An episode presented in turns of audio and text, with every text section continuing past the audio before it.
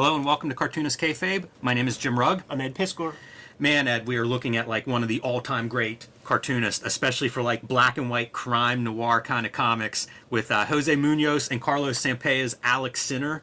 Uh, before we dive into those, quick shout out to everybody at home. We are cartoonists. These are some of our latest books. Uh, Ed Piskor's Red Room, the Antisocial Network collection, is now available wherever books are sold, uh, bookstores, comic book shops, online, and uh, pick this one up sooner rather than later. We are facing paper shortages in the world, and who knows when the second printings of this thing will be out. So if you see this on your local comic shop, make sure and grab it. Maybe grab two of them. Grab one for your friend who is a horror fan because this is uh, Outlaw Comics at its finest. And uh, anybody who's into horror is probably going to be interested to take a look at Red Room. This is the perfect format for that. So pick it up now. A lot of great back material, even if you kept up with your single issues how awesome is this? A behind the scenes uh, first draft of the story. This is the stuff I ate up as kids. A director style commentary, page by page, uh, giving some notes for this. So, Fantagraphics, good job on their on their book collection, and uh, grab that wherever books are sold.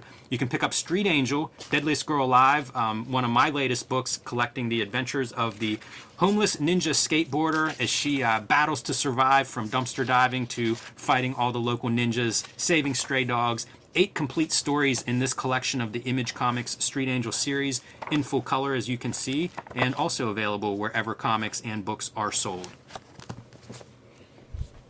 But the name of the game today, Ed, is Sinner, and uh, Alex Sinner two ex-Argentinian cartoonists that meet in Europe. Um, you know, they they flee Argentina around the time of like uh, Oesterheld. You know, his his disappearance. You know, very politically uh, during a time of political unrest in Argentina's history. But a uh, a country known for some really good cartoonists coming out of there. We think of Breccia. We've looked at some of his work in the past. Um, Eternaut, one of the great comics to come out of Argentina.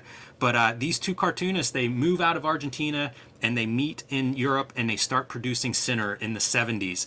And uh, it's been collected in different places. Probably the first place that it was printed in the U.S. was in Raw magazine. Yeah. Uh, a couple of these stories appeared in Raw Volume 3 and 6. And then you see Fantagraphics on the cover of Sinner. This is how I found Sinner. Yeah, me Um, too. late 80s into the early 90s uh, kim thompson project i believe you know i think he probably did translations for this but this appealed to me because i started looking at black and white comics and this is some of the best of the black and white comics so i thought we could just kind of flip through these are uh, the latest editions that i'm aware of in english from idw and uh, dean mullaney's you know, working working overtime at IDW, bringing us some of the all-time great comics. So thanks to him on this one. But we often talk about book design. These are spectacular. This is a kind of a newsprint-like paper that these are printed on.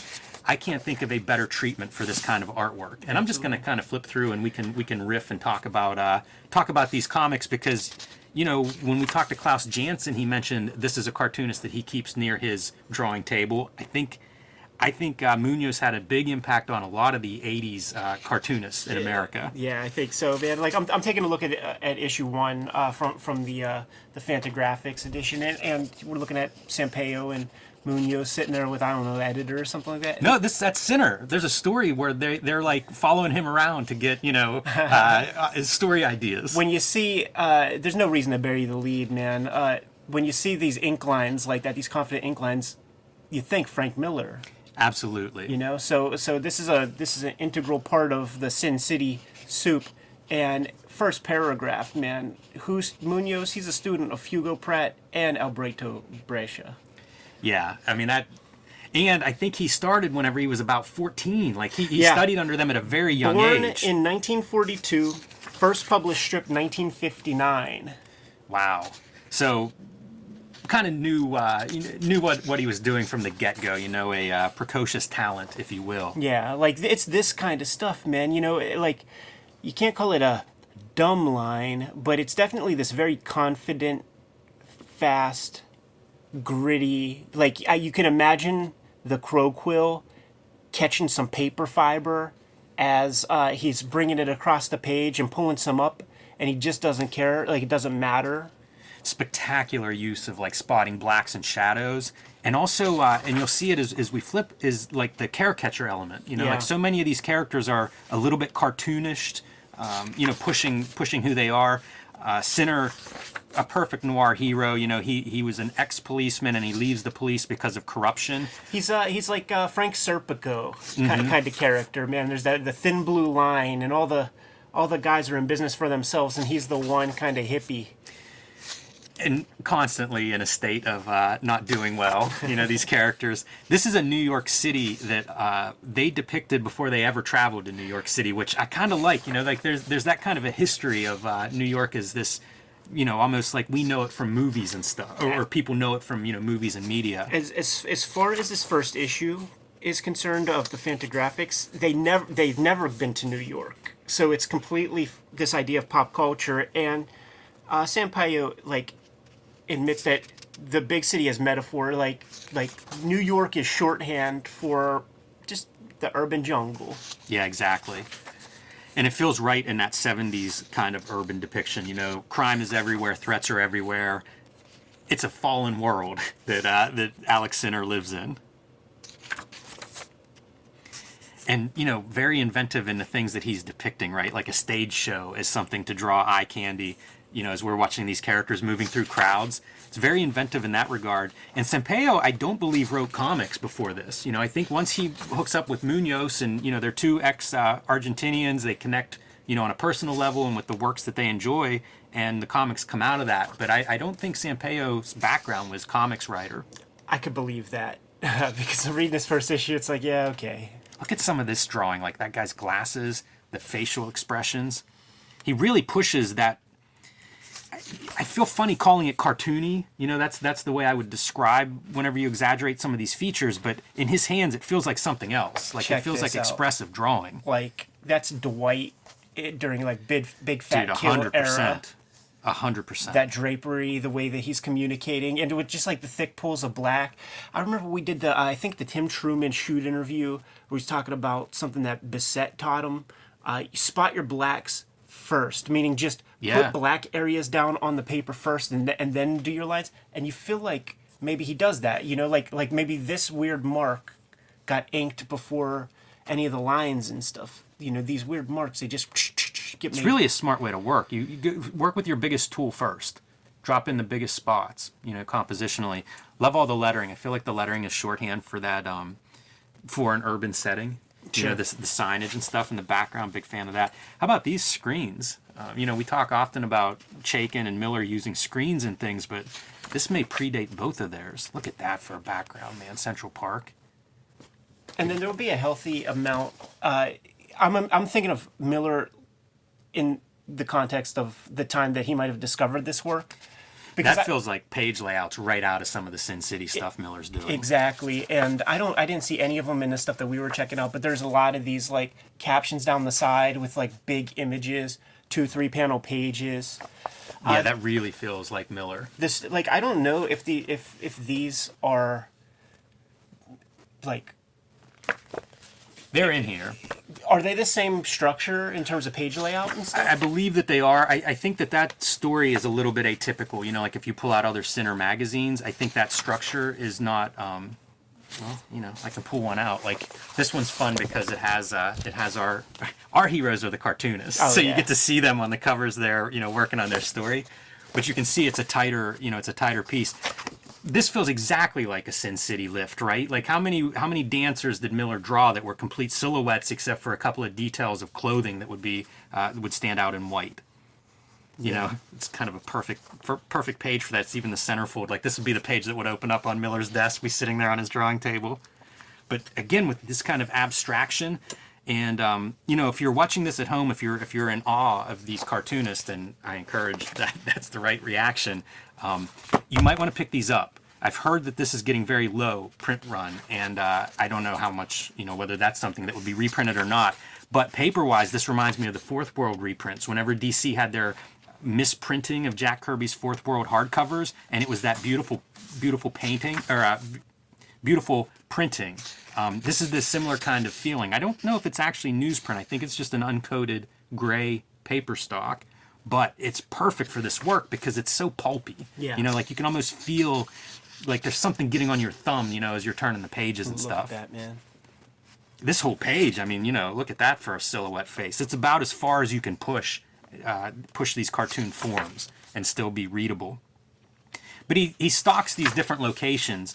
Um, you know, one of the other places that his work appeared was Catalan printed a Joe's Bar, and Joe's Bar is where Alec hangs out. You know, it's like his local uh, local watering hole. And again, you can see him doing inventive mark making. It's not just the giant brush. He also has that pen tool that he's coming in and putting some of these details in. This is that slick paper, and the lines feel thinner, and I, I just love the way the ink is absorbed on that newsprinty Yeah. kind of paper. The one thing with these is the blacks are black. Yeah. This is like uh, you know, this is a moonless night that you're looking looking at the blacks on these pages. But again, inventive artist, you know, and I can't help but think of a guy like Breccia whenever you see this kind of approach to uh, you know, abstract this figure a little bit. Sphincter ears. Look at that face. I know.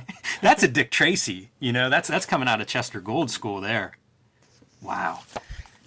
And I don't know, man. You know, six, eight hundred pages of this stuff exists in a in a pretty easy to access format out there. So I don't know what else to say. You know, this guy is a revelation, and it's kind of cool that he's been being printed in English. You know, like I said, these stories are from the '70s, but he's been being imported by several different publishers in the states since the early '80s. You know, I think when people come in contact with this, he's a drawer Yeah. And that's a rare thing in comics. Th these guys that really just you can just stare at their drawings.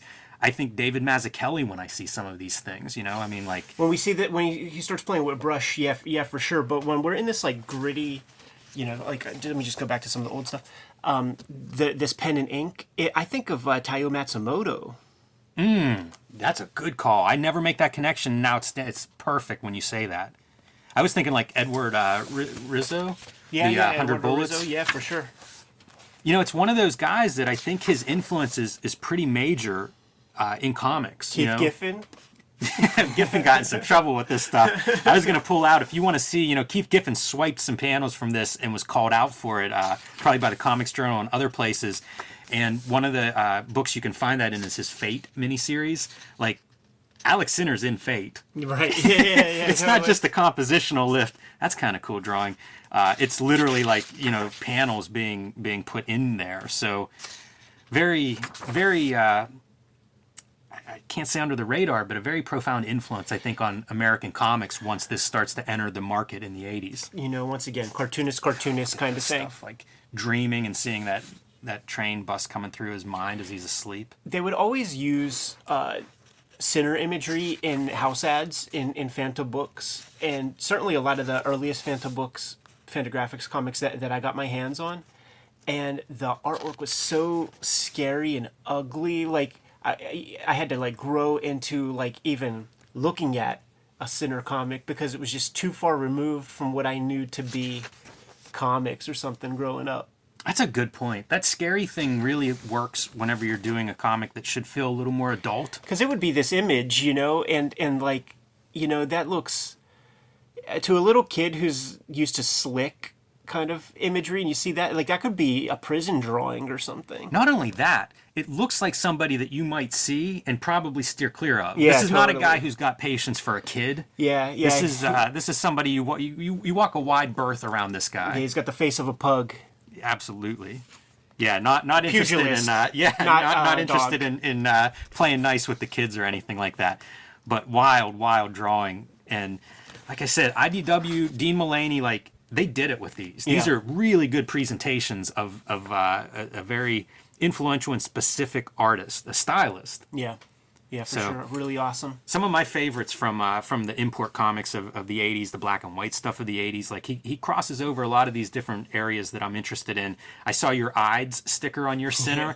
I can't imagine where I got mine. Like they, they came from some discount somewhere, you know, a flea market find or something of that along those lines, which it was like, you know, when I'm about 14, 15 looking for comics and you find this, that's quite an image. that's that's do. quite a cover, you know?